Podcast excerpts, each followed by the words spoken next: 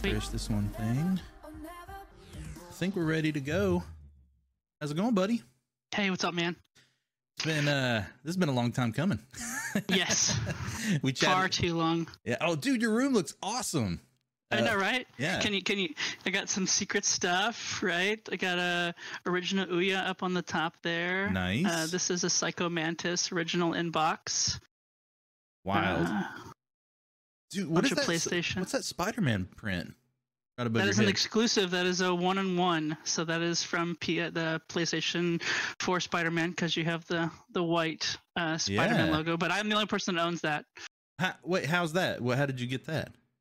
This was I went to a show at the Otronicon several years ago, and I was doing a booth set up there, and there was an artist that had this painting, and he just had this painting demoed, and I walked to the top floor, in which you'll know, which we'll probably talk about tonight.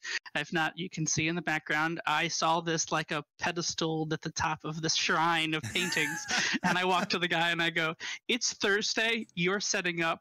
What is it going to take for me to walk outside here this Sunday?" And for me, so he named a price, and I was like, okay, done. And I bought it that Sunday. And so I'm the only, there's no other prints of that. That is the only one. The goal of that is to actually get it signed by the team.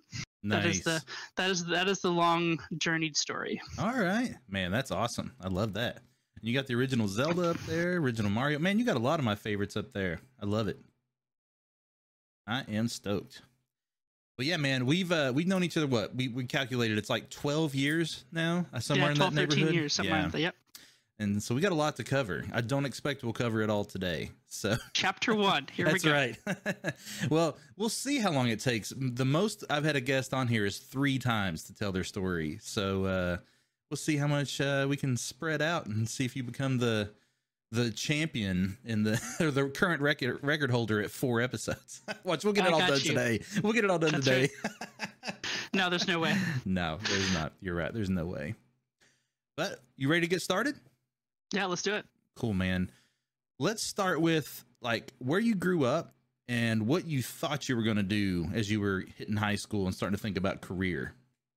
Yeah, so I was not born in the United States. I was a military brat. So, but I grew up in northern Indiana, in Amish country. So the world spins a lot differently than where I come from. I'm not Amish, but I always loved video games, and so I knew that in my career, it would eventually head down that way, but that's not the way that my journey started.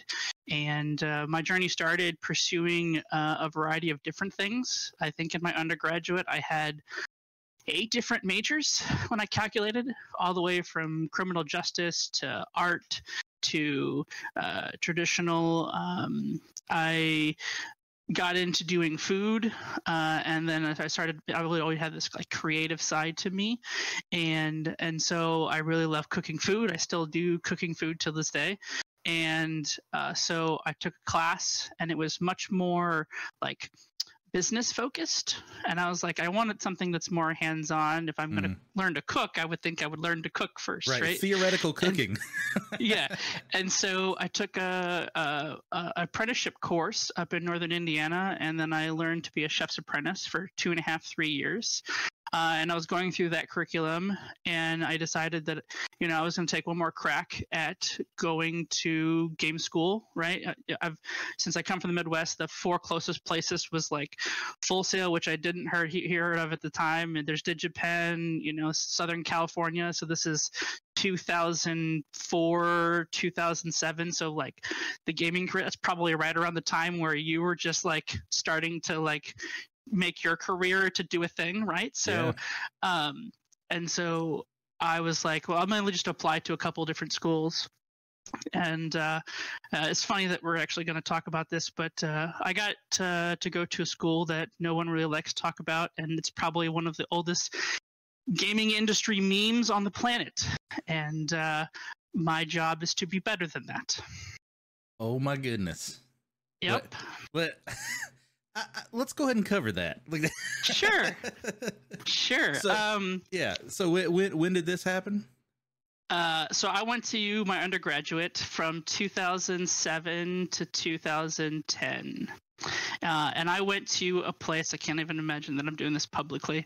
I went to a place called Westwood College. And for those who are listening and aren't familiar, Roman's got it in the chat.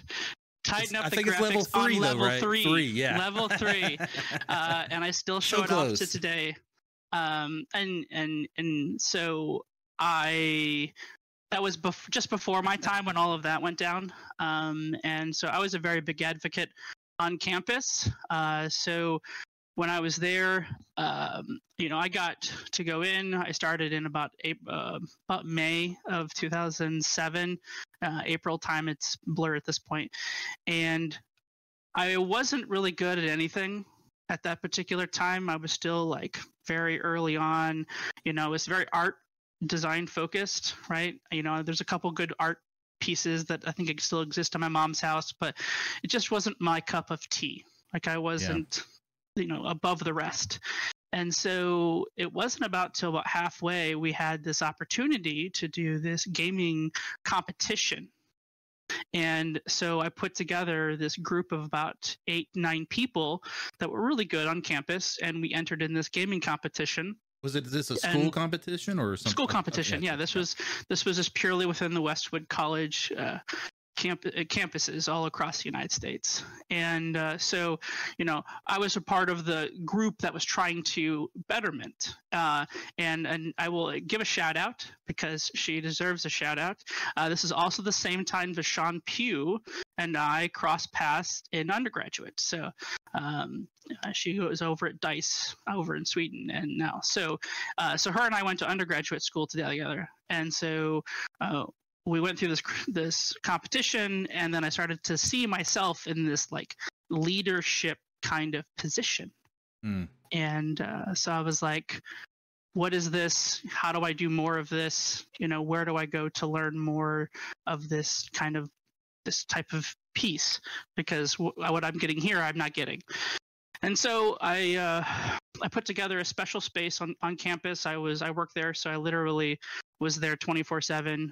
But I had a place called the Bat Cave I built. So I had the school give me a space. I had so much influence there.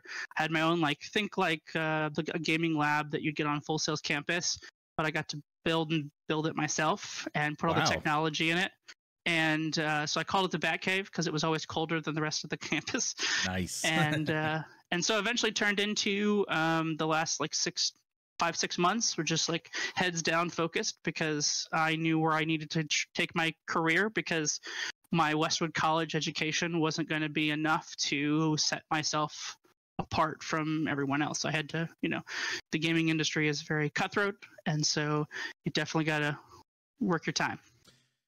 That's man. So I'm not surprised, first of all, to back up a little bit, that you had a bunch of different things that you were considering career-wise, because the thing that I've always known about you and will say about you when people ask is you have your hands in lots of different things all the time. And that's why as we talk, we're every year you're going to be I did these dozen things during that year. And I'm I did 2 things that year worth mentioning. So, but that's going to be a fun part of this conversation. So you got there. So I had a similar experience actually with the very first college that I went to was a small university, and it taught computer, stuff. And, and I went through there and I knew more than everyone that was teaching. And 3 months in, I'm this is ridiculous. I'm out, that kind of thing. But then at that point for me, I was I don't know what I'm going to do after that. I just know that this isn't the right place. What was your kind of thought process at that point? Did you have a goal, or did you just know you just didn't want to be there? I think my creation story of this journey isn't from Westwood itself, right? Mm-hmm. So, back when I was doing the cooking thing, right, I went to Elkhart School, right? It was a community college, right? And so I did most of my cooking classes there. Well, one semester I had some extra time to kill, and so I decided to take some technology classes.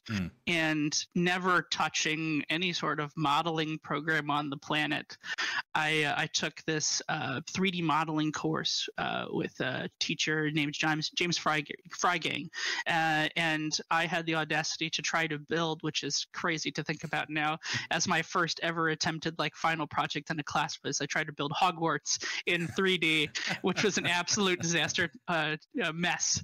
But I was like, you know, this is something that I want to get into. But the problem was, is I didn't know where. And so I did a decent amount of research, and, you know, when it came to choosing, right, it was either, you know, I was thinking about going to Full Sail. I was talking to John Abraham, which is a very old school referenced advisor for anybody's old school there. And then I was talking to Westwood College. And the one thing that like took me over the edge, right, to kind of define the story is Westwood College told me that I could always train for free. And I was like, cool. Well, I mean, as if I would have graduated, I could have came back to campus to, you know, audit any class, to sit down there and to do anything. And that was one of the things that I was overpromised. And wait, you know, Full Sail has that too, though. Did they not tell you that at the time? I don't remember that it was something that separated the difference. You were sold on it either way, like from Westwood. So yeah, gotcha. So. But, you know, now, you know, anyone who has to deal with that like I do, it's a bad taste in my mouth. So it's fair. It's a fair bad taste. Alcohol. Yeah. Actually, I've got a second shot that I need to take, so I'm going to do that while you continue your part of the story. So you have your thing. I have mine. This is – I only do this on special occasions. This is a 16-year Bush Mills. All right. So do it up. Don't get me drunk, okay? Are you taking shots with me? Is that what's happening? Are we on number 2? Of course. Why would I? If there's a shot, why would I not take a shot? Hey, I'm just saying. This is it. We got number 2. Cheers, y'all. Cheers.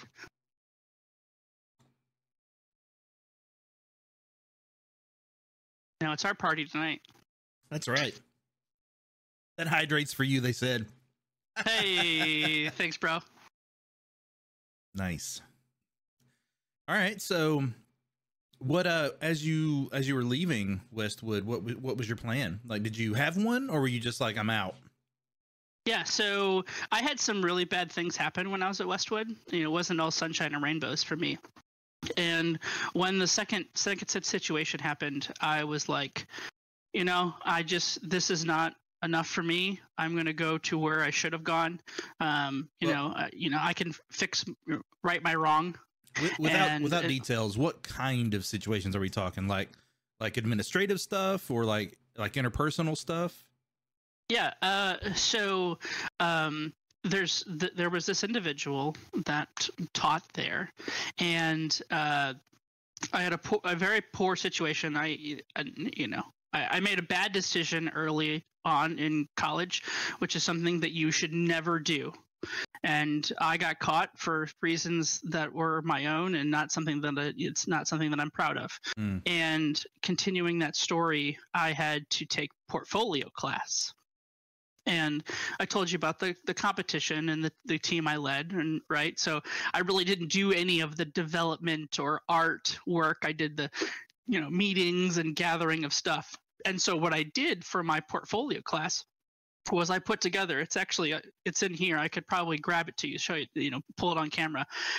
I made a art Bible and a game design document. Okay. Never knew what the hell those were, but I was like, you know, I'm going to do those because that's what our industry does. It's never been taught here, but I'm going to work. So we made a 2D Flash game. So I took all the art, I printed all art, put it all in like this fancy 3-ring binder, presented this thing. He pretty much in front of like 30 people in our class told me that I wasn't going to amount to anything and I should just leave the industry and not pursue it any further. And at that point, I stopped pretty much caring about helping others at that particular point in school, and just been heads down and just did my own thing. That's where I came up with one of my my own game concepts at that time that I still work on today. And I was just like, you know, I'm going to Full Sail. And so I reached back out to them and I was like, hey, I want to pursue this. I'm getting my my bachelor's here in a couple months, and I want to take the master's degree down there. Right. Let's figure this out. And yeah, that was it. So you did at least get your bachelor's out of it. You didn't leave. Yes. Okay. That's good. That's good. Yeah. Yep. Very cool. I mean, I try not to talk like poorly about that. I try not to bring it up. It helped define my path and where it's progressed, right? This space. And it's made me better for it. So, well, I mean, I think you and I both would agree that one, this industry is too small to talk negatively, right? Like to truly talk negatively about things. Now there's a difference between telling the story and talking shit about people and things, right? And I think as long as you're telling the story and maybe leaving out some sensitive things, you don't have to tell people's names, you know, those kind of things. Yeah. You know, I think that's perfectly fine and, you know, is good at telling that story. But yeah, like you got to be careful with the whole, you know, making sure that you're being cautious with how you present things. Ooh, we got a raid from DJ Knight.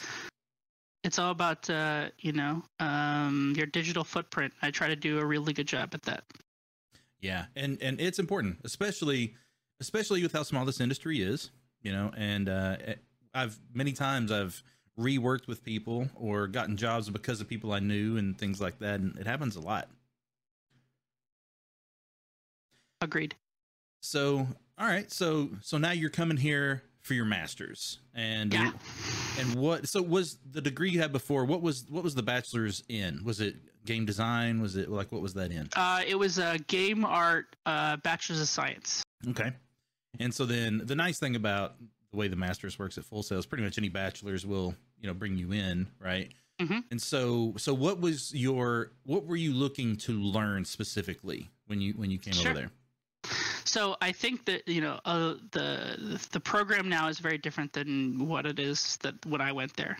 And, you know, when I was there, it was specified to be a game design master's degree program. Now, there is a game design degree now, which is very different than what I took. Now, right. What I took was very focused in leadership-driven things.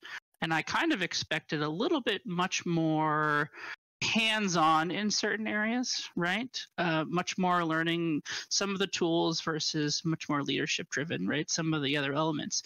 And so that was definitely not the case. So the title of the program was a little bit differently than what it is, right? It should be, you know, a game production master's degree program that's defined at, you know, whether you have multiple tracks, you know, all that sort of stuff. Yeah.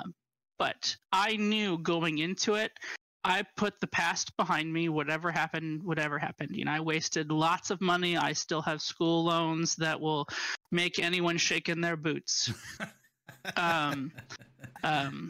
It's true. And so I was like, you know what? I'm going to be here for just over around a year. And I was like, I don't care what I'm going to spend. If I have the gut feeling that I want to spend money on, I'm going to do it. Mm. And, you know, we'll talk about what I did besides just going to school, right? There was much more things that I did to separate myself away from anyone else. Like what defined me different than just going to school. Man, that's a really good point. And that's something that I think people don't think enough about as they're, you know, early in their careers is how am I standing out? Like everybody wants to stand out. Everybody wants to make connections. They want to, you know, find mentors and that kind of thing. But man, but thinking about your individual, you know, perspective and what is memorable about you is really important. You remember the white jacket? Oh, dude, are you kidding? Like, of course I do. And we'll get to that. Definitely. For a long time, that was your staple. Was it? Yeah. Yeah. I have, there's video footage online. I did a promo video. Do you still have it? I do still have that. It would take me a little bit to have it, but I have both. Okay. I have both the man in the white jacket video still. And, okay, I can't even believe I'm going to say this. I still have when myself and James Lewis, we decided to do video resumes, and I have the Chad Hoover dubbed version of the Overstrike trailer variant for Insomniac that I may or not have sent Angela at that time. Oh, dude. All right. So here's what's going to happen, because we're going to end up talking about this. But when you come back for the next episode, you need to have that thing out. I'm just saying, you need to bring it. I will find. I know it exists somewhere. I mean, with the move and everything, I know it exists. You're gonna have plenty of time to find it. I'm just saying, like, but we need to make that happen, because that actually is one of the more memorable things. Like, when I think of you, I think two things. I think, what is he doing? Because he's always doing something new or doing a bunch of things. And two, where's that jacket at? That's what I think about every time. Yep, I have the newer version jacket in the other room. Oh, well, we want to see that as well. But really, like, that stuff makes you memorable. You stand out, like it's your thing, you know. And someone doesn't have to like it, or, you know, like, or it be their own style or anything like that. But it's noticeable and it's memorable. That's what's important. Yeah, I mean, it's all about, like, you know, kind of defining your thing, right? Yeah. I knew that I was gonna take, you know, Full Sail by storm. I was going to make it my own. And I still remember my first week saying that my goal was the 10-year mark, when I told Jay Noble that I was like, hey, if this, you know, if we're now going to be doing this, you know, Hall of Fame thing, I was like, 10-year mark, that's my goal. I'm going to, you know, I'm going to bust and I'm going to do a thing. And not long after that is normally this is not what happens. Normally you have to wait till like the 3-month just before you graduate. But I went up to career services my first week, knocked on the front door, and I was like, hey, I want to talk to my career advisor. And they were like, yeah, sure, you know, wait a few minutes. And then they took me back and I met Rob Coble, and I was like, hey, you're going to know who I am. This is me. Dude. I'm going to bust my butt. And I'm like, he was like, what are you doing here? And I was like, I'm Chad Hoover, and you're going to see a different experience out of me. And we've been friends since. Man, I'm so glad. Like, it didn't occur to me that you had Rob Coble, and the Rob Coble era. Yeah. I need to actually have him on here to talk about those times. Like, this guy is an old school record producer. Like, he is entertainment way back. And there's some stories from the way back, but that mentality and his drive and the way he approached, like, he was I'm going to get shit done type person. And it was great.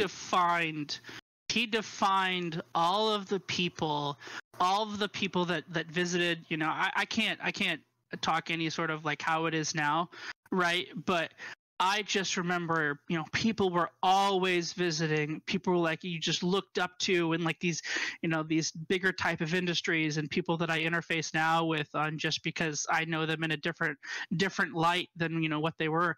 You know, I talked to, you know, Danny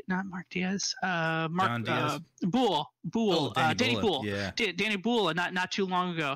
And I was like, do you remember coming in 2010 when you did your Red Dead Redemption panel of interviews? He's like, yeah. I was like, I was there. Like, that's how, like, you know, memorable, like, bringing all of these top tier gaming graduates into. And I think that's an interesting piece, because, like, looking at the time that I was there and, you know, what he was able to achieve, right? It was like, it was always ever presently. You had the hashtag, and there was a different mentality, right? Everything that we went to, we had those green rooms, right? Yeah. They were special. People worked hard towards them. It was like, you know, the bee's knees of things. Yeah. And, you know, for those that don't understand the full context here, Rob was basically the alumni relations person. Like, he was a career development help for people that were in school and graduating. What he did, though, is he kept connections with the grads that were out doing a lot of great stuff, and then he would really help orchestrate bringing them back to do talks and panels. And, you know, and it was this really good insight for anyone that was a student to understand, hey, what was it really like to get into the industry, the kind of things we're talking about here in these live kind of panel discussions. And, like, at the time, there was, we're talking, you know, 12 years ago, 13 years ago. Mm-hmm. It was like the only way to get that kind of information, and it was awesome. Yeah. So you went to see him week 1. That's amazing. Yep. What was your plan there? Like was it literally just to be like, you're going to know who I am? I'm making myself known to you. Watch, you know, hold my beer type thing. Yeah, I was like, I knew what I came from, and I was like, I needed to be different. I needed to, where I come from, I knew it wasn't enough. And did I know what I needed to do or what I needed to accomplish? No, I just had to pursue going forward. Right. That's what mattered. Yeah. Okay. That makes sense. So, and I want to touch a little bit on the whole degree part of it, because you mentioned that was one of my kind of complaints with the early master's degree, was it was called game design, but it was definitely production, right? Like it was all Correct. Game production. That is not true now, right? Like there's Correct. A lot more different, what's the right term for it? Tracks that you can go into for different mm-hmm. things. There was no tracks right. when I was there. Just the production. I did everything. All That's simultaneously right. at the same time. Thesis, final project. I did intern hours with Torque Game Engine before that went under. And then Torque turned into the NFA, the National Flight Academy space that was there just before I graduated. So I helped teach Scrum to Joey Gibbs and to James Lewis, right? Those guys were coming after me, so I helped educate them in what I was being taught in all of the other events that I went out to, and I spent this money to go do. So I was very knowledgeable in production tools at that time. Yeah. And so I was continuing my education there, and then that's now turned into the usability lab that is just absolutely phenomenal. But I had to do all 3 tracks simultaneously while still doing class. Oh man, James Lewis, he's a big wig at Microsoft now, right? Correct. If you watched the Game Awards, he just announced the diversity thing. Yeah. Nice, very cool. James is a good guy. No, that's awesome. All right, so let's talk about your first month. Like what was it like to jump in, and like what was your experience like overall? And actually. Yeah. I also am curious at this point. I meant to ask this earlier. Were you already doing side projects? Did you have any like of your own games being developed up to this point? Or no. Okay. That'll happen later. No. Okay. So yeah, no. So the special project, which is up here, which I have been working on most of my career. This is new art. This is the last time I worked on it. Does it have a name? Have you mentioned Produce Panic? Oh, that's still Produce Panic. Yeah, holy cow! I can bring you down the art if you want. But I love it. I love it. Yeah. So that's all done by an ex-Disney Imagineer concept artist. So all of that art. Nice. I went to church with. And so, what was the question you asked me? Your first month. Oh yeah. So my first month. I sidetracked a bit there, but yeah, that's what. Yeah. The first month. So. Yeah, so I was just getting my feet wet. The jacket didn't exist yet. I was just a person on campus running around. I lived down in Melbourne, so I did a lot of driving back and forth. You particular lived in Melbourne? Point, yeah. So when I moved from Colorado, pretty much my mom's best friend at the time lived down in Melbourne. So I drove to and from to go to campus every day. So weird side note, that's where my wife lived at that time. So yeah. Interesting. And so drove back and forth for a while. First couple months it was pretty much just the same. The things in my life really took an interesting turn just before the wall, which had been 4th month. Oh, wait. All right. So let's talk about that. What do you know what the wall is referring to? No, I don't. Okay. I'm curious. So in the master's degree program as a student, we all called it the wall. And so that was Rupert's production methodologies class. Okay. So you had to learn the PMBOK, which of anyone who ever done is a rather dainty task. It's a very difficult read for even from someone who just loves, enjoys it. It's a very difficult read.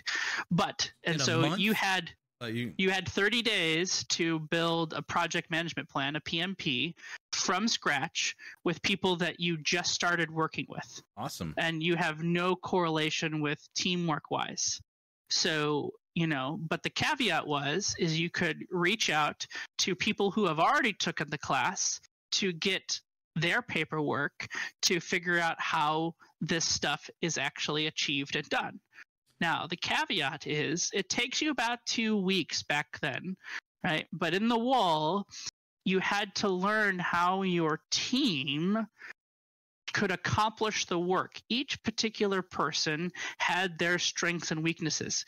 If you and I were on a team doing something and you were doing something and I was doing something and we just weren't gelling, or maybe you're doing the wrong portion of what was being asked. Right? Maybe you were all about formatting and I was all about writing, and it was like a train wreck.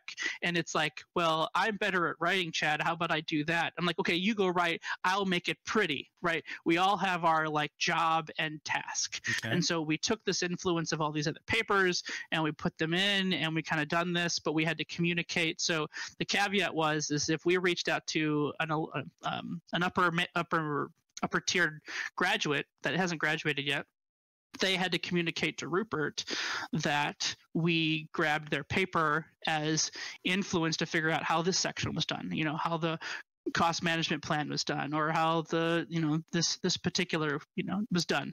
And so it took about 2 weeks of just nonsense of trying to figure it out. And then about the 2 week mark, it was like, okay, this makes sense. Now the wheels are starting to turn, right? And that class was all about how you actually can figure out to work as a team, you know. And still to this day, outside of my own personal thoughts and feelings, it was an amazing class, like probably one of the better ones that decided on whether or not that you were going to continue the last 6, 7, 8 months if you couldn't get past the wall, because the wall was difficult. It was the most difficult portion of it outside of like final project, because that's the next time you got to deal with a whole brand new team. Interesting. Yeah. So that's a lot to learn in a month, right? Like that's that's an intense amount of, I do like how that separation moment, or that aha moment was at about the halfway point, right? Like that's, and was that something you just discovered, or did they kind of tell you at that point? Okay. So it was just the team. It just like things just started to gel. Things are started to like mixture, like what is happening. Our grade is getting better. Like something is better. There's less red marks that he's, you know, because the crazy thing is like those classes was just 1 day a week, but it was for 8 hours. Cool. So you had a 4 hour lecture space that we talked like a specific area of the book. And then we had a 2 hour block that we learned, leadership. I don't have my books out, or I would, but we learned leadership methods from Star Trek, because Rupert's a big Star Trek guy, and you can see it's still nice. The Next Generation right there. And so we watched Star Trek and we learned leadership methods. There's a book that we followed back at that particular time, and then we had the last little bit of effort to like figure out what we were doing for the evening and for the week, and we had a week to figure out the next series of tasks. So yeah. All right, that's interesting. And so did you end up with a group that's gelled well because everybody was on the same page, or did the process kind of pull along some people that weren't quite getting it? So our class, unlike most classes, were much bigger. Okay. My class existed of 4 people, 2 of which actually made it through to the end. Oh wow. Yeah. Man, that's a tiny group. Interesting. Yep. And now the thing that's interesting about that too though is, did everyone have the same kind of background and desire for production, or like was it a mix of skills?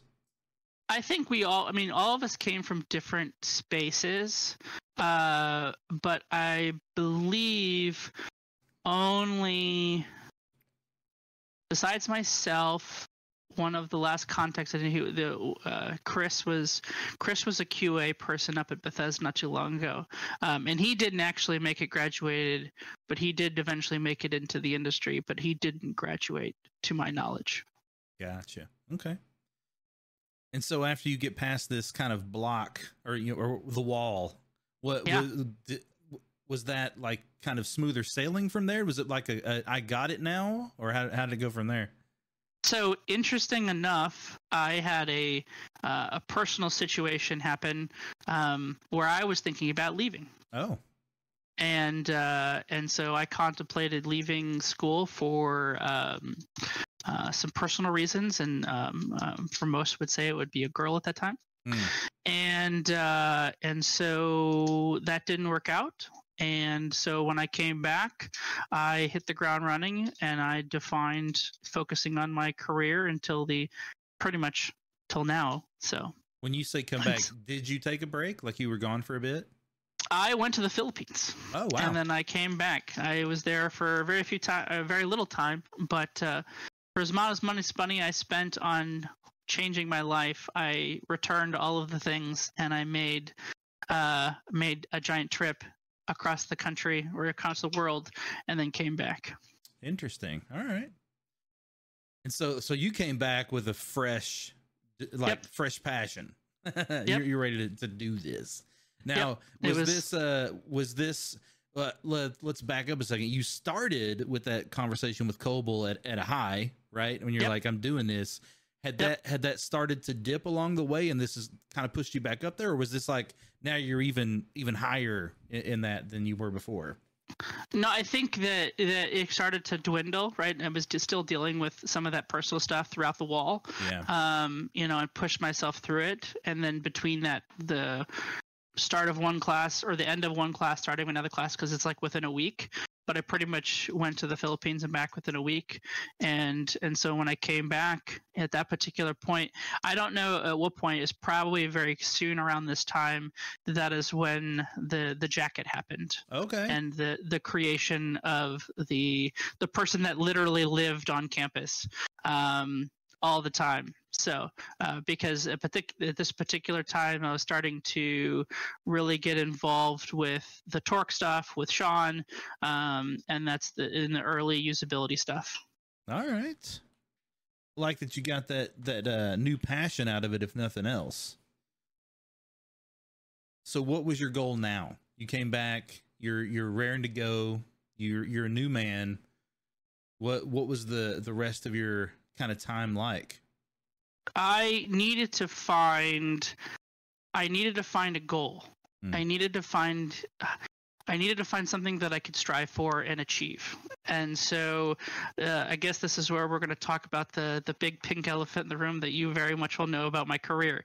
And so I had a focus, and, I grew up playing games. I love playing games, but there was just this one particular studio that just I'm like, I love what they do. I love what they envision. I love what they believe in. I love how they treat their people. But I'm like, I need to figure out how do I get to know more about that? Yeah. And so I decided to, within the year of going to Full Sail, I went to the only time. Well, actually, that's not true, because it came back in 2018. Anyway, the IGDA Leadership Forum. So I went there to get Handsoft trained by Handsoft themselves. I came back and I trained Handsoft to the master's degree and the faculty to how to utilize that back in the day, which I very much, I'll pat my back in the day, which is super cool. But I also went to GDC, and I went to E3. And so I made it my mission. When I say mission, Jameson, it was a mission. I made my mission to know every single Insomniac Games person that went to any of these. I went out of my way to go to sessions, to introduce people. I mean, I'm pretty sure. I mean, I know that Angela no longer works there now, but I made it a mission anytime I went anywhere. Right. Angela and Carrie knew who I was because, we're all told that it's all about who you know, right? And I was like, if anything is going to, you know, be the grace of God, that I'm like, this is going to be, I just need to like know more people that work there. Like this is where I want to eventually end up. This is where I want to go. This is where it's, I eat, sleep, and breathe this. I just want to do stuff for them. And so and just weird things started happening. Okay. I went to a session and was nonchalantly just chilling there, watching the main stage at a GDC sesh. And I introduced myself to the guy to my left. Didn't know who he was. He introduced himself, and he was like a technical programmer at Insomniac. And I'm like, what is this? Like the auras around the world were just gelling, you know?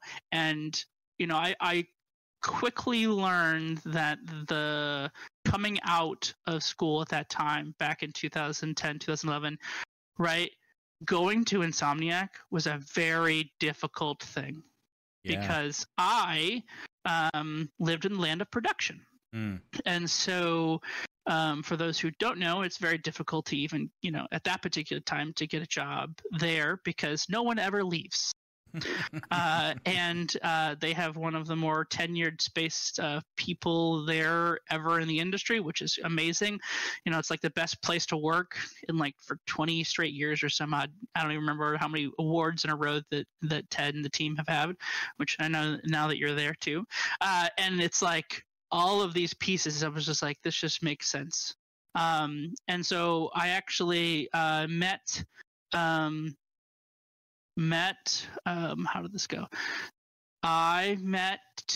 Ted Price at the leadership I broke mine first.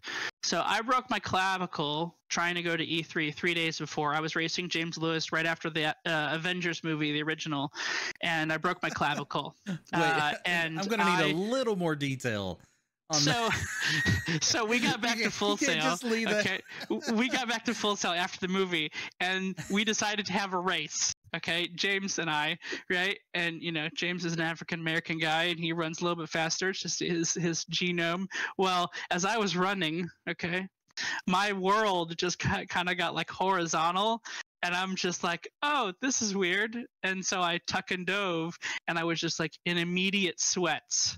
And I'm like, what is going on? I'm like, nothing broke or nothing hurt. And I'm like, guys, James, you won. I got to go home. This is whatever. And so I went back to the place I was staying at the time because this is like mid-year. And this is when I was good friends with Scott Porman. And so as I got back to the place, I started to take off my shirt. And as I got to about right here, my left clavicle cracked. You can still feel it today. Oh. And so I called Scott and I was like, what are you doing? And he's like, nothing. I was like, can you take me to the emergency room? I've just broke a bone and I don't know. And 3 days later, I got on a plane to E3 and I slept on the floor, which was a horrible choice and decision, but I was not going to miss it. That's where I won that poster. I still have the T-shirt. It's actually in the other room. And I won the Resistance 3 tournament at E3. And so I introduced myself to Ted at the time. And so I was in a sling with a broken clavicle. Got to meet one of my heroes at the time. And so fast forward is I went to the IGDA leadership forum that same year. And Ted had broken his clavicle in an accident. What? And so when I saw him there, we had this internal connection of now he was in a sling and I was not in a sling. And so, yeah, so I made it my mission. There was nothing else. I didn't look at any other studios. I didn't look at anything else until I had the idea of, you know, hey, this is not something that I'm going to accomplish because – you know, I have to go the QA route and stuff like this. And I was very adamant. I'm like, I'm spending time, effort to know this as an industry, as a career choice, right? I don't think that, you know, just me downgrading, you know, and I was a very stickler of that. And that's kind of defined my path. But, you know, I was like, I know production. This is what I'm good at. Why can't I do this? And so once I learned that I can't just like step in the front door over there, like with this, it's a little bit different now, but back then that's not possible. couldn't do it. So it didn't matter how much I talked to anybody, it ain't gonna happen. Hmm. Man, you are like one of the most passionate people about this industry that I've ever met. Like, you just, the way you tell these stories and like what your desire was and how you, you're gonna sleep on the floor with a broken clavicle at E3 because and I won the competition. I'm not gonna miss it, right? Like, yeah, I love it. No, man, it's I'm a horse of a different color, and I'm very proud that I am, and it has defined my own path, and I will continue to pursue that, and I try not to push it down people's throats and stuff like that, right? It's an our own internal goal, but I know that if it's going to happen, it's going to happen at the right time for the right reasons, and sure, could I have wished it to happen 13 years ago and I could have made a better difference and a better choice, whatever, but if that goal in life happens a year from now, 10 years from now, because this is, and I've never made this public, Jameson, but I will make it public to you. All right. The actual goal here, okay, is I value what a company gives to anyone. What I want when I go there, and if my career gets there at some point, what I want is my name on a business card that shares the same logo. So I know that the company has invested time and money into me as I have done to them. Mm. It's all it is. I just want a business card, and it's like, hey, I have made it to a point where the company values me enough that they're willing to spend, money in a capacity that's not. And that's this, it's more than just anything, right? It's they're supporting the bigger cause on what they have built there, accordingly. Man, like that's, I like that you think about the right timing of things, because it would be real easy early in your career to feel like, oh, this is not my avenue there, so it's never going to happen, right? And correct. A lot of people think that way. And for those that don't know, my good friend Sean McCabe, he and I went to Full Sail at the same time over 20 years ago. And since then, he's been at Insomniac for about 20 years. And but we talked for years about like, hey, maybe someday we'll get to work together. Maybe someday we'll get to work together. And it took, almost 20 years before I joined the studio. So yeah, like you just never know when, and it was definitely the right time for me, right? Like everything led to, for me, to this being the right time to be here. And it's been almost 2 years now. And I've never been happier. I just find it funny that, I kind of like, I let my dream kind of not go, but I was like, I'm just going to continue to do my work. I'm going to continue to do my work. And since we're on this, Insomniac Talk portion of my, this career choice, with a master's degree. So, jumping up a few years, I was working on Produce Panic, and I got the opportunity to go to GDC, and I demoed my demo on the floor at GDC, which was crazy, right? This is years later, mm-hmm. right? And also had the opportunity, I applied to North Carolina for Sean, right? So, another name drop there. So I was like, hey, let me apply to a QA position. Let me support this VR stuff that you guys are doing. It's up and coming. It's great. So got in. Which has never happened yet, is they called me back and they set up an interview. And I was like, what? I was like, something I'm doing is making this path progress positively. Right. I've applied more times than anything, right? And so when they sent me back, I had a meeting the week of GDC, which is crazy. So not only am I live on floor, I had to wait back one day. So I had my interview with Sean and Ben was, I forget the guy's name at the time, but Ben was the QA lead over in North Carolina campus. And I remember, I will always remember this. This is crazy. And you will think this is to be true as well. So I get on the call and I'm super nervous. Of course, why wouldn't I not be? And so he's like, listen, so normally how these interviews go I start the first half of this interview and we talk about Insomniac, its history, what we've done. And the second half of this interview, we talk about you and, you know, why you want to do this position. But we need to change up how this idea goes, because I believe, and this is Ben talking, right? And I believe that you know more about this company than I do at this particular time.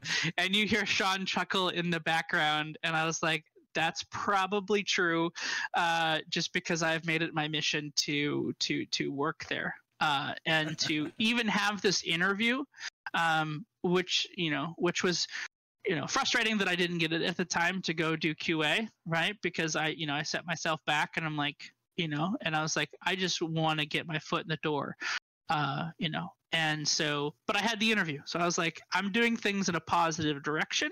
So I was like, the next time I take the jump and route, and I was like, well, maybe there's going to be another series of stuff. And so now continuing the story, I know that you're there. I know Aaron is there. I know that Jesse is there, right? These even, three strong connections on a personal note, but I've never been like, hey, do this thing for me. It's not how this works. I'm like, that's not how I want to be, told. If it's something that makes sense, then I know what I've done and how our relationship is done over the past 13 years, that it's just going to make sense. Yeah, and that's what you just described is what networking really is in this industry, right? And I think that's where a lot of people that are new to the industry don't quite get it. It's about fostering relationships, right? Getting to know people. It's not about what can you do for me, what can I do for you. It's hey, correct. Let's get to know each other. And at some point, something's going to come up where one of us can say, I know the guy, right? I know someone that's great for this. And that has happened so many times in both directions for me already in this industry. And like, it's always a potential. And you just never know when that opportunity is going to pop up. Correct. It's all about playing the long game. Yeah, absolutely. All right. We are almost to the halfway point. Before we jump into where we met in the last part of your time. Yeah, because it would have been the last half of Full Sail. Yep. Yeah. I want to break off for a second and do what I call the dev round. This is a series of questions I ask everybody, and I'm curious to get your answers. Let's go. All right. What is your favorite game of all time and why? Favorite game of all time? Man. That's a tough thing. Sure is. So when people ask me this question, it is always a toss-up. Okay. Because one is a staple in our industry, but the other one is just I loved playing this as a kid, right? So if it was like, hey, I want to play this and just enjoy it for hours on end, it's none other than the Ocarina of Time, Legend of Zelda. Okay. Right? But if I grew up playing it, I used to race motorcycles. That's another thing you probably didn't know. So I used to race motorcycles professionally, won a couple trophies, but I just love playing Excitebike. Okay. Being able to build my own track back on the NES, all of his other stuff, right? This defined my early childhood. No, I love Insomniac, right? I have Ratchet and Clank toys up the wazoo. I have played more Ratchet and Clank than I know what to do with. So to answer that question, but it didn't define my piece. It's all right. You don't have to sell me on your love for IG. I get it. I see it. But I was just answering the guy in the question in the chat. But I would say that it's Legend of Zelda or Excitebike. It's tough for me to choose. Those both defined early points in my childhood. Yeah, that totally makes sense. I get that. Talking about the motocross part of things, my brother did the same thing. He was a motocross racer until he coming down from a jump, his foot slipped off the peg and his leg took the weight of the bike. And he shattered his shin. Like his shin was just destroyed. They had to like take bones out of his hip and stuff to put it into his leg. Like it was wild. And so he didn't do that anymore. My career ended short when my motorcycle got stolen. Oh, that sucks too. At least it didn't harm you. You know. No, correct. Well, I mean, there's harmful stories in my motorcycle days. There has to be. but I was definitely a young kid at that point.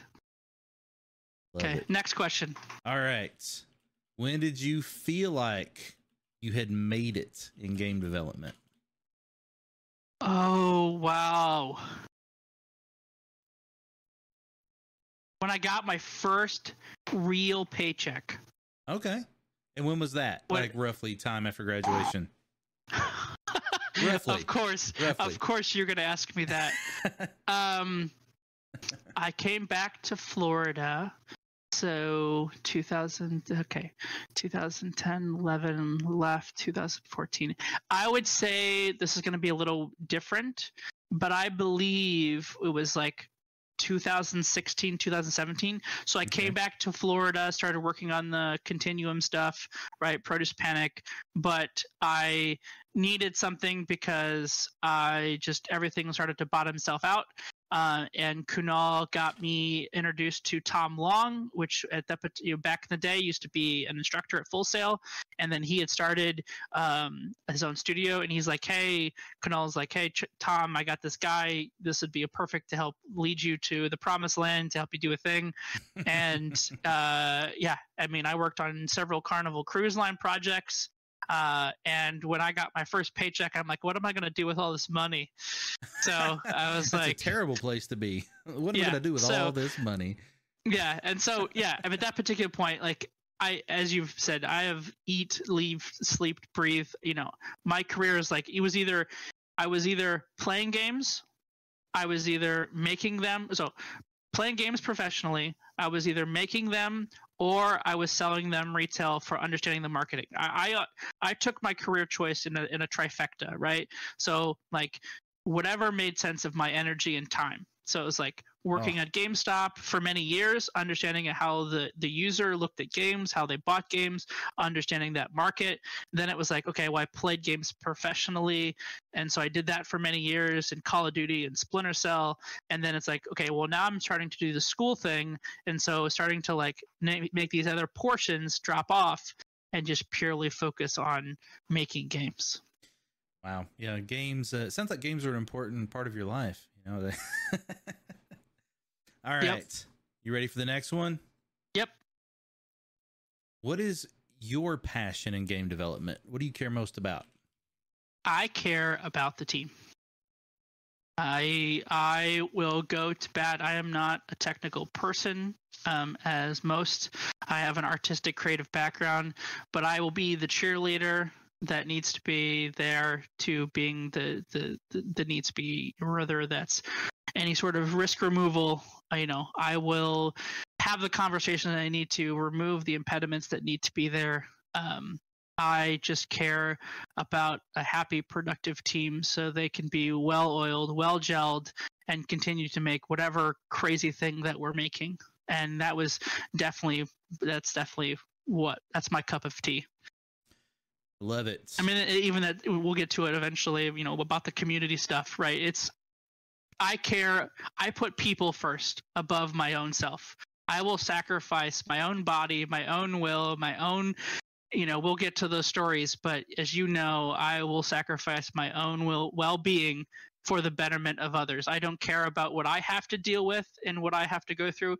As long as, like, you know, if you and I were doing something together, I would sacrifice my own situation to make sure whatever you're doing, because we're doing it together, that the road is clear in front of you. Doesn't matter what I have to deal with. As long as you're clear, I know that I'm better. I believe that too. I believe it. All right. Excuse me. What is your advice for someone looking for their first job in the industry? My path was different than most. But if I give anything, it's you have to be patient and you have to be driven and you have to be different. That's because I am a horse of a different color. right? I am a very alpha-driven individual. Sometimes I, rub people the wrong way, but I wear my passion on my sleeve, and it's in this the same thing in this podcast. You know that I eat, sleep, and breathe this, and I love every minute of it, and I put it forth into the energy and effort that I put into any project that I'm working on. But that's something that's defined me to be different than everyone else, right? No one does what I do, right? No one, has the connections I do, right? No one does all the things I do. We'll talk about, game dev, the board game. That's why that exists, because of effort that I have put in over my 13 years. That's able to how I did that project, right? Being able to be driven, right? You have to do things that other people aren't doing. Don't just go to class. Don't just do the same stapled. Do things on the side, right? That is what you're going to it's going to create your separation between you and your other classmates, right? Be driven, being able to accomplish those things. That's probably some of the better advice I can do 13 years later. I love it. And I agree. That's great. All right. Here's a little bit of a curveball question. Blue. Just kidding. If you were born in the year 1870, what kind of career do you think you would have had? Oh, that's easy. I would have been a cook. Ah, that is a good one. Yeah. That's easy. That's too easy. Okay. No, it's a good answer, though. Shows how much you love it. Because I'm creative. Cook is because I enjoy being that. I enjoy doing things for other people. You can be creative. You said 1870? Yeah, we're talking loose electricity around. Not a common thing, right? It's probably something with your hands. No, I think cooking is a great answer. Like it's exactly what it seems to be a good passion of yours. So yeah. I was trying to think of dealing with, In the chat, there would have been a game designer. Bring chess to the people. On an oddly note, I entered in. This is back in old school young Chad days. I entered Monopoly tournaments as a young kid. Oh my gosh! What a terrible game! But all of us loved it. It's quite the thing. Quite the thing. Yep. All right. Next question. This is the last one. No, it's not the last one. It's not the last one. Almost you can ask as many and all questions you want. I'm going to ask you a lot of questions tonight, and I expect you to answer them all promptly. No, I'm just kidding. Let's go. What about 2070? We're talking another, 50-ish years, 40-ish, 50 years in the future. Where are we heading, and what do you think you'd be doing? 2070, so it's 50 years from now. Well, knowing my age, I hope that I am not doing anything. If you were born then. Oh, born. Yeah. So imagine, around, 2090 is when you're hitting your career. What's the world look like? What do you think you'd be into? Wow. And think about how technology increases over the decades. I can't imagine what that's actually going to look like. It's interesting. I think for our industry, it's going to start. Monopoly 2077. I think our industry is going to start to blend with different other things. I think it's going to be interesting. I think of anything that allowed my own skill set to where we get in 50 years, knowing what some of my own side passions are and loves, I think I would probably pursue movies. Oh. I'd probably pursue movies in the creation of, the direction of, right, still leading and championing things, but being able to look at that as an interesting medium to being able to tell it, right? We're blurring the line, right? Mm-hmm. Jon Favreau utilizes the Unreal Engine on certain movies that he's been a part of, right? And it's only going to get better. The stuff we do with technology is absolutely mind-blowing.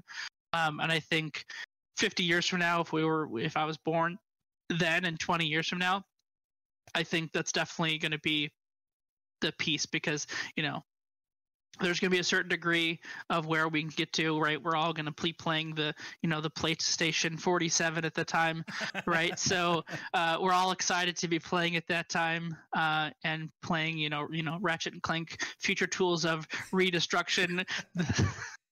I hope I'm around in 50 years to see what those games look like. I don't think I'm going to be, but yeah. That's, we'll see. The Unreal Engine 20 makes this movie. You just put it in its AI engine. You're like, I want to create a movie with these people, this person, and the AI will generate the all of the art and stuff for you. That's what happens in 20 years. You can do that now.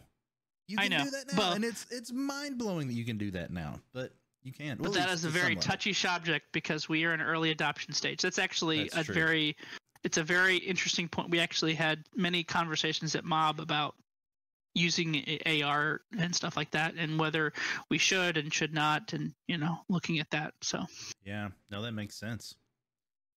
All right, last question from the dev round. Sure. Who would you recommend that I ask to come on the show?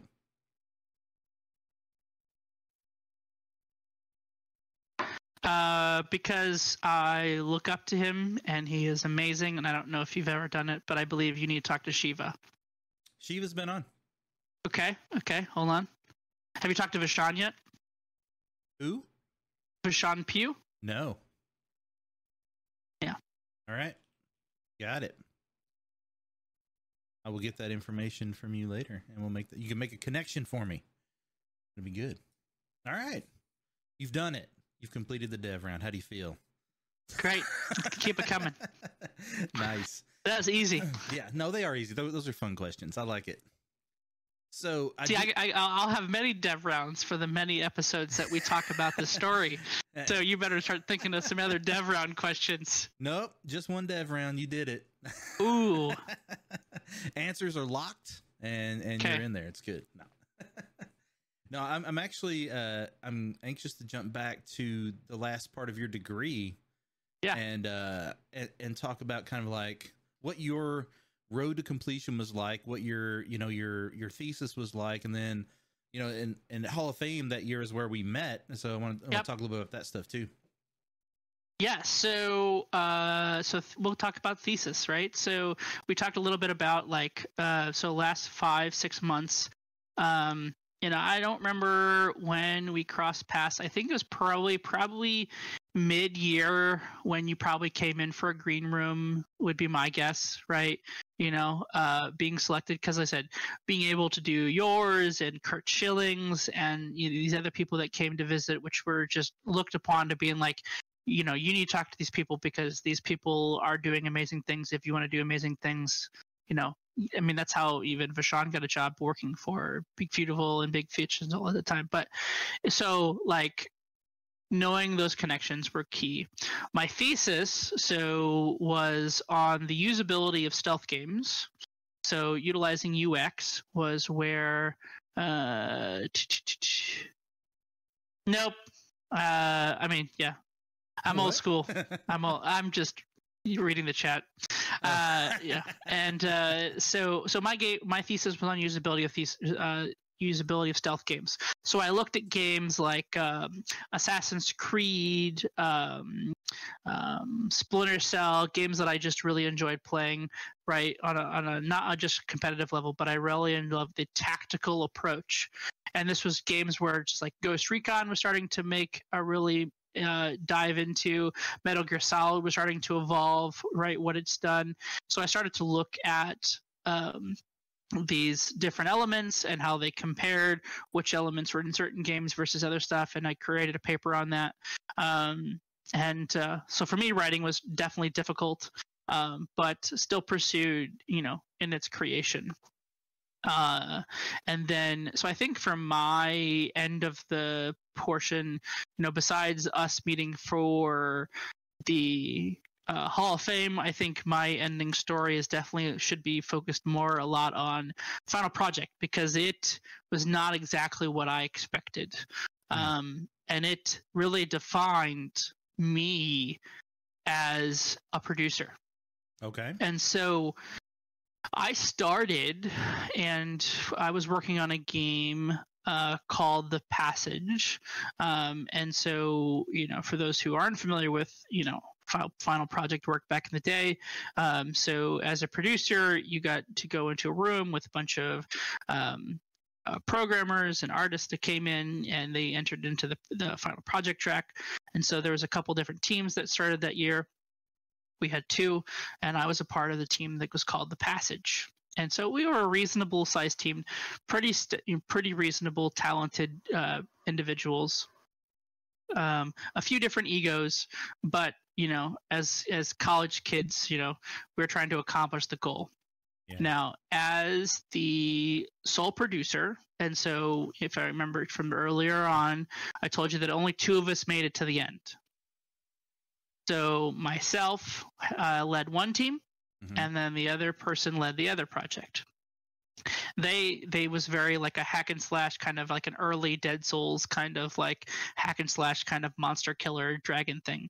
And we were, think like Mirror's Edge on the back of a whale, right? So it was like an endless runner, and you can like dive and dodge and stuff, dip, dive, dodge, and duck, as you know, as the movie states. Yeah, that's but right. So we had this really cool idea. It's very simple game loop, but the problem was I had an individual that couldn't actually accomplish the work that it was needing to be done. And so it was being troublesome upon the team. And so when I approached my EP, which had been the instructor at the time, he was like, I need you to document their work, stay with them, do their thing. I was like, okay, I'll do that. So I did that. I spent the next month in beta focusing purely on that. I focused on the second month, focusing purely on that as we headed into the third month of final project. And I documented, put all the stuff in front of them, and we got to our reviews, and the team was there, and then Harrison got left back, and then he had got let go, and so he got fired, and so that third month he had to restart. Right. And then I don't know if he continued, dropped out or whatever, because he was definitely not in the next period classes. But then I had to stay, and then they fired me. Oh. Because I didn't do my job for everyone else. So I focused purely on the work to get this individual let go, but I didn't support the rest of my team. So we're talking about like culture shock, like totally hit by semi, right? Not exactly what I expected. And I'm like, what is happening? And this was also the same weekend as the Global Game Jam. Huh. Okay. And so I was like, you know, this is interesting. This is not what I expected. So I took the weekend and I focused and I did the Global Game Jam. And so I was like, well, time to be the person that I should have been and take this by storm. And so there was 14 of us, still to this day, 2021, 2 years ago, I believe, they did the 10-year anniversary for when we did the Global Game Jam. But our team, Epic Wedgie, we built two games in that particular time and that weekend, and we made a digital game and a physical game. We won an award through the IGDA and game accessibility with Terra. And so every 10 years they do an honoring to Team Epic Wedgie. And so we built two games, and I came back the next Monday with a brand new EP and a brand new team, and I treated Final Project like pardon my French, but I treated it like it was my bitch. And I came in and I was like, hey, there were two other producers that were coming in. I'm like, hey, we're going to rock this project. This is what I'm going to be doing. How can you guys can help support this? You guys, you focus on QA. You focus on the technical side. I'm going to focus on here as being kind of the pyramid strong piece. And I just, you know, kicked those 5 months. It was an entirely different experience. And the EPs came back to me like a couple months in. They're like, where was this person 3 months ago? And I'm like, you created this person, this, you know, this element. you know, you had to like crack this element that was kind of defining this piece, this, you know, hard-shelled individual of this just like, hey, we're going to knock this out. We're going to be ahead of schedule. We're going to have fun doing this. And we're going to make the best dang final project game that anyone's ever seen. And so we made a Medieval Defender, and we were the only team still to this day to ever change how final project presentations work. Why is that? So we presented in complete opposite order. Okay. So normally they bring all the teams up and they do presentations and they do all this other stuff. We made it like an E3 presentation. It was pretty crazy. And towards the end, we had a special soundtrack. We had, because it was medieval themed, shout out to the sound designer for sure, but we took the Chicago Bulls theme song, and we were all sports fanatics, or most of us were sports fanatics. I still have the jersey in the other room. And so we all had sports jerseys as our t-shirt. And so we all got special intros up on stage with all our names on our back. And so it was just this cool. long piece. So everyone got to have their own, you know, 10, 15 seconds of fame for everyone. Sorry, my dogs are back here fighting behind me. I can see that. Trying to get them to stop. You're good. Give them a treat. Yeah, that always helps.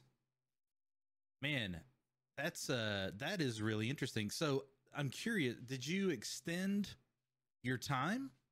Like, were you there? So we only had two projects. Mm-hmm. Right, so the same slotted time that most people have, we had the two slotted times.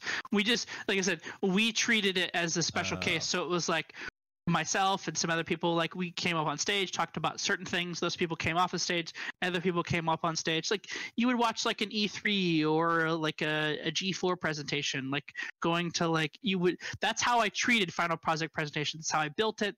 That's how I wanted to present it.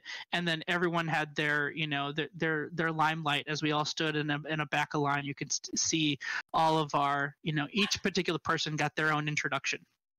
That's really cool. I like that. All right. Yeah. So then how did the project overall come across? Like, did you guys feel good about what you made? Yeah. So it was we made a tower defense game. And so you played as Guy Knight. And your job was to place towers inside this world. And you had different AIs that came into is all hex base.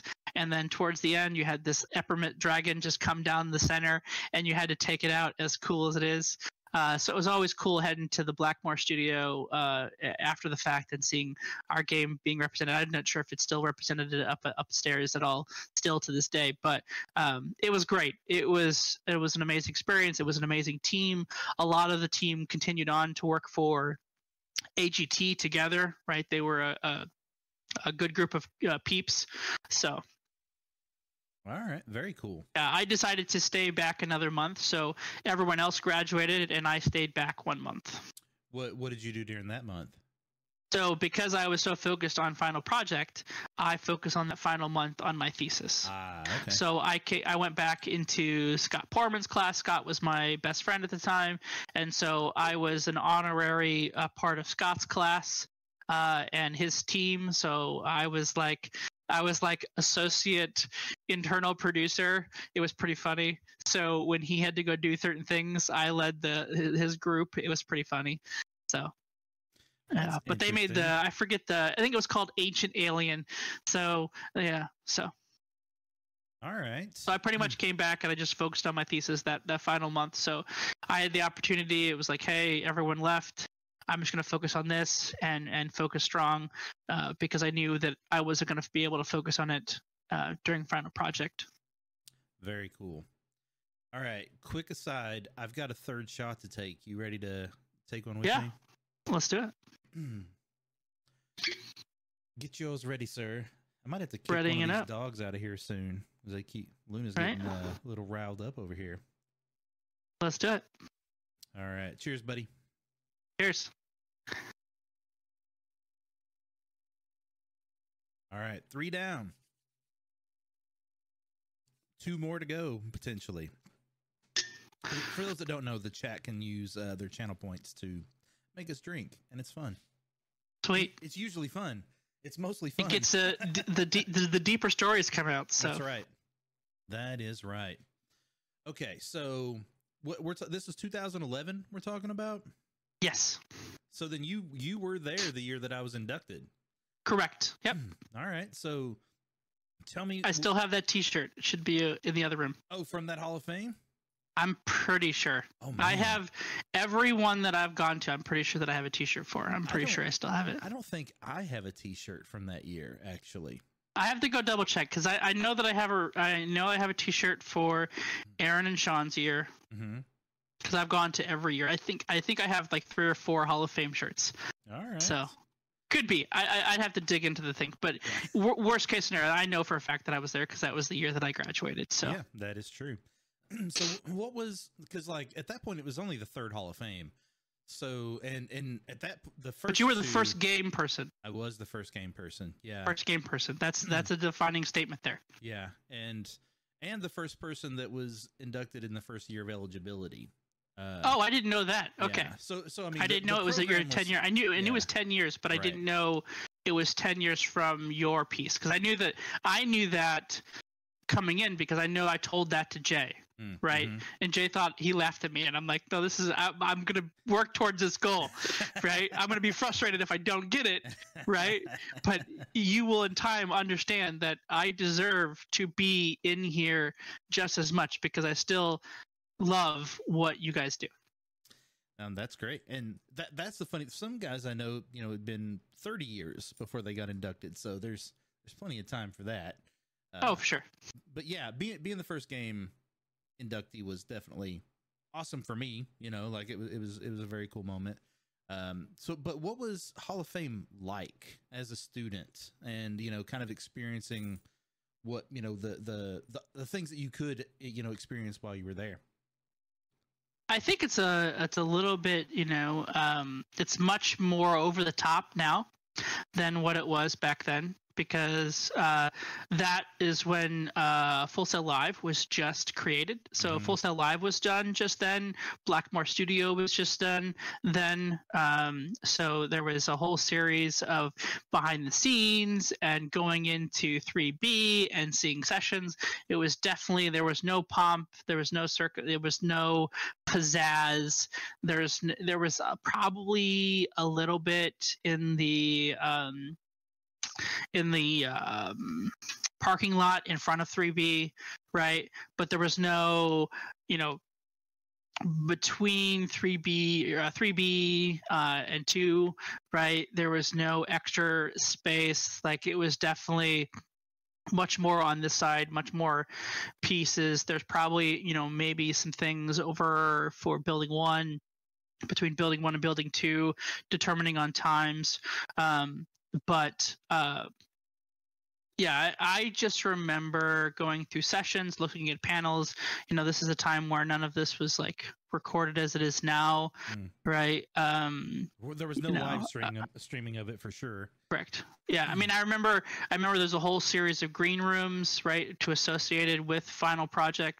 Right. As well as where you were at, being like, because most of the green rooms took place up in the space. I can't even remember where all the instructors, you know, chill and sit, do their office hours.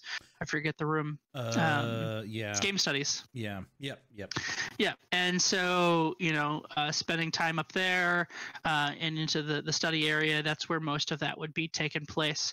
So, but I was already on campus doing tons of stuff at the time. So, yeah. And I remember even at that time, like when we first met, I just remember that you were already talking about, like, you were one of the more clearly focused people about where you were heading and what you were trying to do. There was definitely an energy, right? Like and energy means a lot. Like I can feel that vibe and that, you know, that desire to do the thing. And that kind of stuff can really set you apart because there's a whole lot of people that are there to just like, what do I need to do to get through this thing? And I've said this 1,000 times, but that you're never going to excel if you're just trying to do what you need to get through something. Yep. Everything. I literally wore that jacket every place I went to, majority of time. Like, it didn't matter. I wore that initial jacket out, like, you know, anything else. And eventually, like, you know, I have a temporary white one, but I will redo another one. My goal was to put patches on the official jacket, that when I deem that, okay, now I know that I can start creating a real jacket. I want to put patches on all the projects and all of the things that I've worked on, whether I create them self. This way, it's just like, you know, whether it's small or something bigger, right? It's defined the path. Yeah. But I mean, the ending time at Full Sail was definitely just a blur of an excitement, of fun, of just trying to figure it out. Because I remember, even, you know, once I kind of accepted my fate on, you know, and that was my caveat. I didn't spend time applying to all these other jobs. I didn't do that. Like, that was my Achilles heel, right? I focused on this one thing, and that was it. But once I understood that, I was like, me actually accomplishing this right now ain't gonna happen. So I had 30 days to figure out, you know, what's happening. Yeah. And so one of the connections I met at the IGD Leadership Forum, he was currently working at CCP. Yeah. In Atlanta, or no, this was Rechev over in Iceland, right? The actual core. Yeah. And I was like, hey, you got a scrum master. And I was like, I eat, sleep, and breathe this, right? I don't focus on anything else. And I'm like, hey, you know, like, if you're applying, think of me doing a thing. And it was my first, I would consider, AAA interview, literally right after college, right after graduating. And I was like, first scrum master position, working on EVE Online. And, you know, and I got hit with the, you don't have enough experience. You're knowledgeable, you're understandable, but you don't know what things that you're about to get into. And so it was like, you know, at least I got one. At least I got a thing. And I'm like, well, I have to define this piece of experience. And I'm actually going to retract a portion of talking about experience for a second. So when I went to the IGD Leadership Forum, that actually spawned why I focused on Insomniac, why I focused on certain things, is because I met. So I was always an Insomniac fan, but the first person I ever met was Brian Intihar, and he was a community manager before working on Spider-Man, before I'm the creative director that he is, this awesome person that he is. I sat in Scrum class. So I got Scrum certified at the IGD Leadership Forum. I'm sitting in the minds of, like, LucasArts is to my left, Lauren Lanning is in this room, the original hires from Blizzard are in this room. Jameson, when I tell you I didn't talk for 24 hours, I didn't talk for this class. You absorbed a lot. I don't know where it is in this place, but I'm pretty sure that I still have the original yellow pages of all of the notes. Whatever anybody said, I just took down and wrote down. I didn't feel like I could actually contribute as a greenback, right? Being this fresh industry person, college student, no one else in my threshold was in this space, right? But I'm like, how do I become something more, right? And I was like, I need to talk to Brian. How do I talk to Brian? But I can't talk to Brian like I'm a fanboy, right? He's another individual, he's another person. I know who this person is. I can't treat him like a celebrity, right? They're just another person. So I made this plan. I was like, when he's gonna go get some tea or a drink, I'm gonna go get some tea and a drink and just, like, pull out some, like, you know, feng shui and just, like, start this ease conversation. And I remember, and I this has defined my career to date. So if you chat with him, you say to him, this is it. This has defined my career. Is he was pouring tea or coffee at the time, and I was like, hey, how do I get to where you're getting to? right? You know, I'm early. You've already done a lot of stuff. And he's like, listen, you need to get experience. Get experience in any way, shape, or form that you can do, right? Something that you can accomplish, that you can get over the edge, you can finish, do that. And so I've taken that to heart for the last 13 years. I don't care if it was for the medical industry. I don't care if it was for the software industry. I don't care if it was for IBM. I don't care if it was for casino games, actual games, mobile games, VR, AR. I don't care. All I cared about was building experience because that's what Brian had told me to do. And like, when I apply to jobs, trust me, it is beyond hard to tell people, like, you know, where do you focus? It's like, no, I just did everything and I got things over the edge. I built experience. Like, if you can't see this, like, you have to see past all of this other stuff. And so I have taken that exact conversation to heart to define my career. All right. No, that's it's true, right? Like, experience means a lot. And I, as you were talking earlier about how they were asking, you know, you two, or that you needed experience, yep. Right? Zach and David. Oh yeah. I was thinking about how I have a design assistant that's working with me right now, and we were talking about something that he was working on, and I just told him something that to me was like the simplest, most obvious answer to something, and he was like, "Oh yeah, I didn't think about doing that," and I'm like, that to me was kind of a mental click moment for me, and I've had a lot of these, but where I was like, you know, the things that I just know to do because I've been doing this for over 2 decades, you have to gain that, right? You got to learn that experience. And one, oh shit, gave me the moment of like, hey, you know, I've got to, you know, mentoring is a really important thing, but also experience, as you mentioned, is super important. Yeah. Hold on. I hope it's good things because they were both very, very hard workers and they were very, very strong people. Both Zach and David were very smart.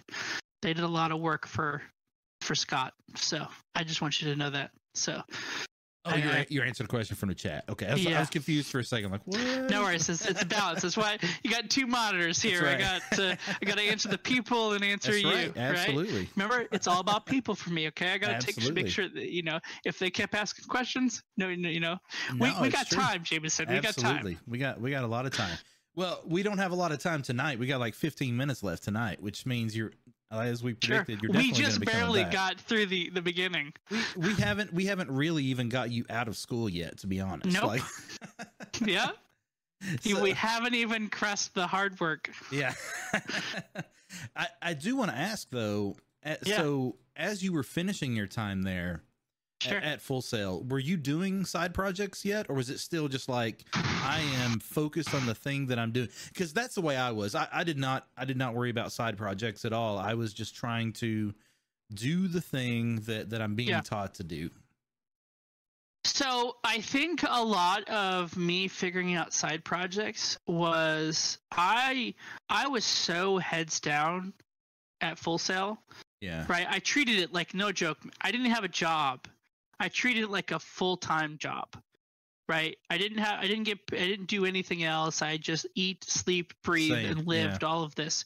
Now, you know, one of the things that kind of defines is because I will shoot his name to the highest praise until the days that I die is, you know, there's a reason that Shiva, myself, Vashon, and Matt Taylor are known as the Four Horsemen is because we always did things differently at Full Sail. We were 4 different characteristics individuals, right? We had international and we had different other elements. We all wanted different things out of it. And Shiva did something that very few people did is he did outside stuff, right? He worked for Warm Gun. He did all these other elements that you probably already know his story, right? And that kind of helped define him to go work for MW3 and kind of define that GDC that year and being able to help build his career. And I applaud him for that. Like, you know, but it was for me, it was like as I was starting to really, you know, define into my piece, right? this was where I cemented my story, and as you know now, I'm like, I'm always doing something in many different ways.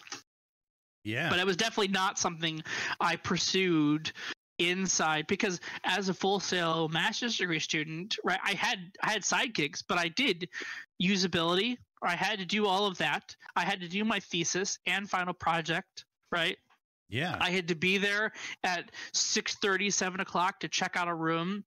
I had to be there till the crack of dawn, because even from when I was done with my team, right, even though that I implemented no crunch, right, which I'm very proud, I applaud my back on that, right? I didn't stop working for the day. I let my team go, and then Scott's team came into the same room I had after the fact, and so I just worked continuously, right, on my own side stuff, right, working on my thesis and other things after the fact, right? So I was still doing there. I was still on campus. I was still interfacing with Scott's team, right? Onto that, and to being a point where I literally left at, whenever they were done at the end of the day, right?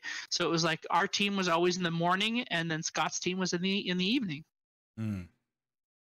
Man, yeah, like that's the same approach that I took. I did have a part-time job for, living, but I did not have any time for side projects, and my whole focus was, the thing that I'm learning is the thing that I'm learning, and I feel confident that I'm being taught what I need to know in order to, do what I need to do.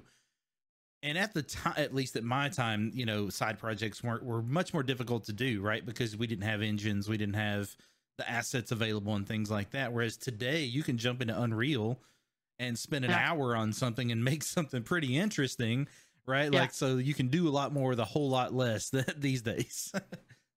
Correct. So we got about, a little less than 10 minutes. And sure. I feel like we shouldn't jump into post-graduation for you, because I feel like that's going to be like a whole other thing. So maybe we talk a bit about like what, as you're wrapping up your time there and you've now realized, that thing that I hoped to do isn't going to be, like, how did your focus change? Like, where did you kind of redirect and decide, I've got to figure this out now?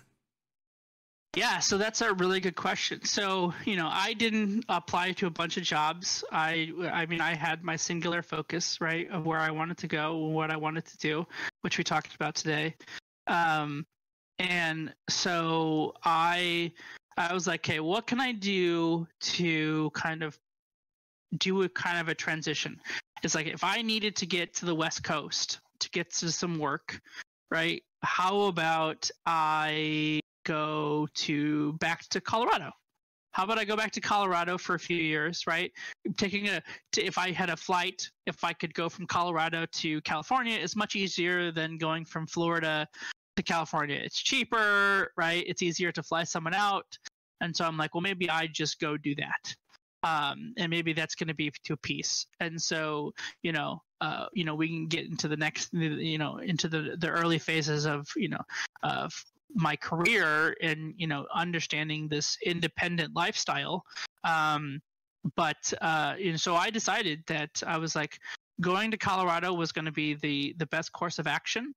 And so that is where I picked back up for going and working for GameStop, and doing more work in GameStop at the time, and so because I had to make money, I had to do real work and then try to find work at the same time. But I became an assistant store manager at GameStop, and then soon after that was working as a store manager. So I totally understand You're thinking here, and that totally makes sense to me, but I'm curious. Yeah. Why not move somewhere where there's a lot of game development? Like, why not San Francisco or LA, or a place where your opportunities, like there could be any day something could open up that you could walk into? Sure. Well, I think that answer is what I feel in currently, right? I am in a brand new city with nothing. Yeah. right? Nothing, I mean, outside of my girlfriend and at the time currently, right? You know, we'll get to that portion of the story, you know, in time. But, you know, outside of her, right? Really nothing is keeping me, you know, within these four walls, right? So I wasn't in a situation where I felt comfortable enough to just straight move to LA, right? Feeling confident about anything, right? I didn't, you know, I wanted to do what I knew. And so with going back to Colorado at that time, I had friends, people that I trusted, respected, you know, loved, right? That were just like family to me. Yeah. And so I'm like, why can't I just go back over there? And, you know, that just sounds like, you know, it's just another day. Okay. So for you, it was support structure more than anything. And, and that totally makes sense. Yeah.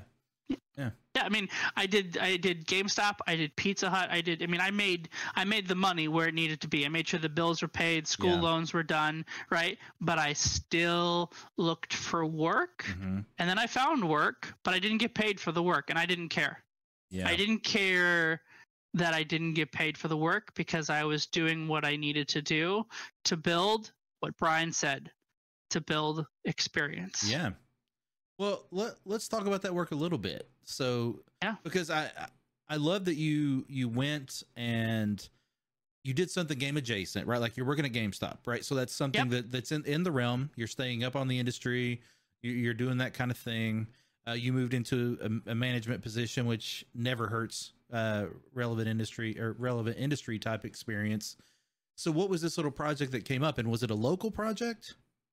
Yeah, so a couple friends that I went to school with back at Westwood, you know, pulling that name back at the top of the head, right? So they decided that they were going to create their own studio.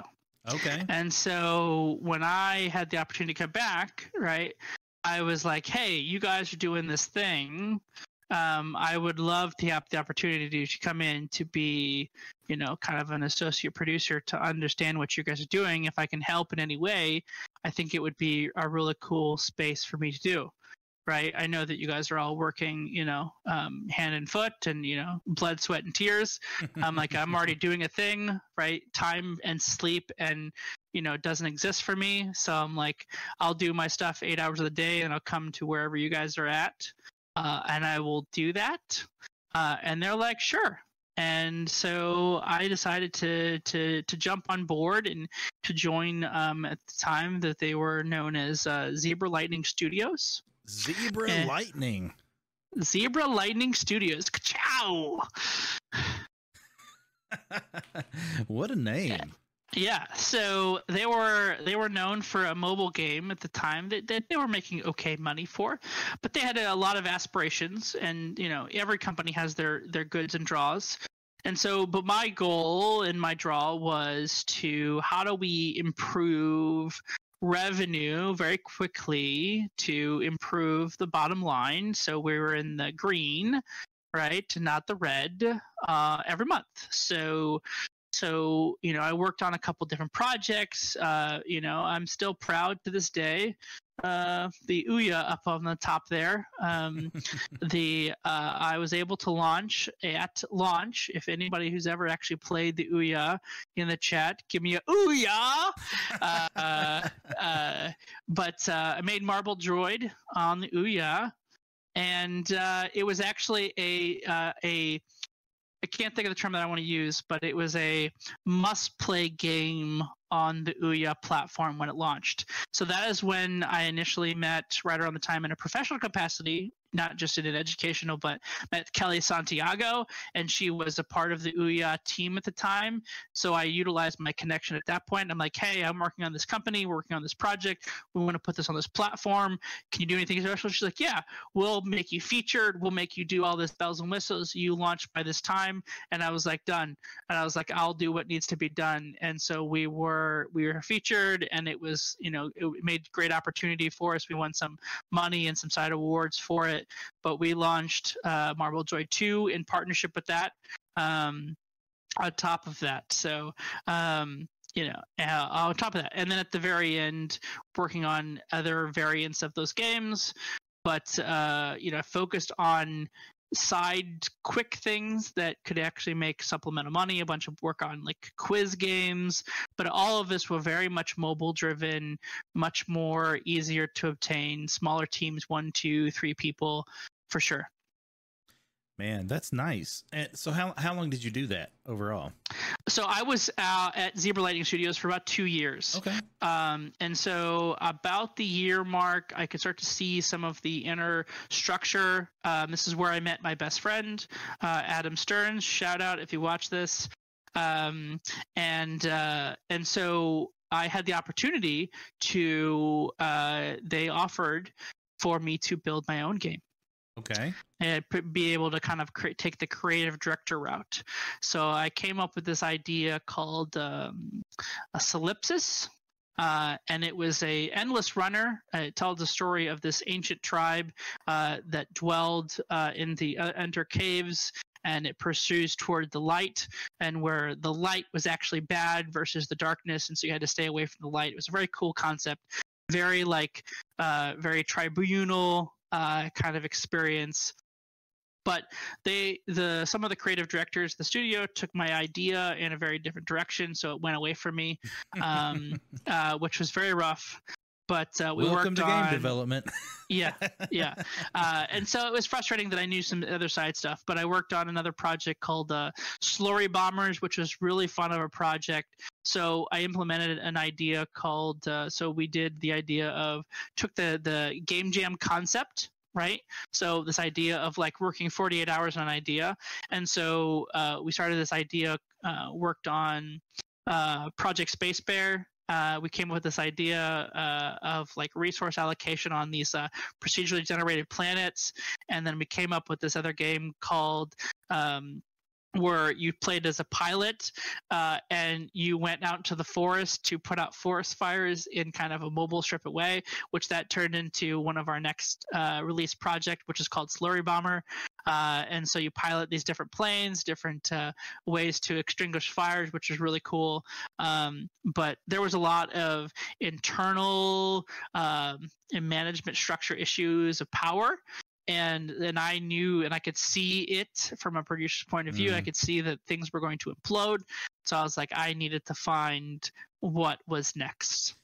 Dude, that you could not have found a better spot for us to end tonight, because like that gives us a great opportunity to talk about what's next when you come back.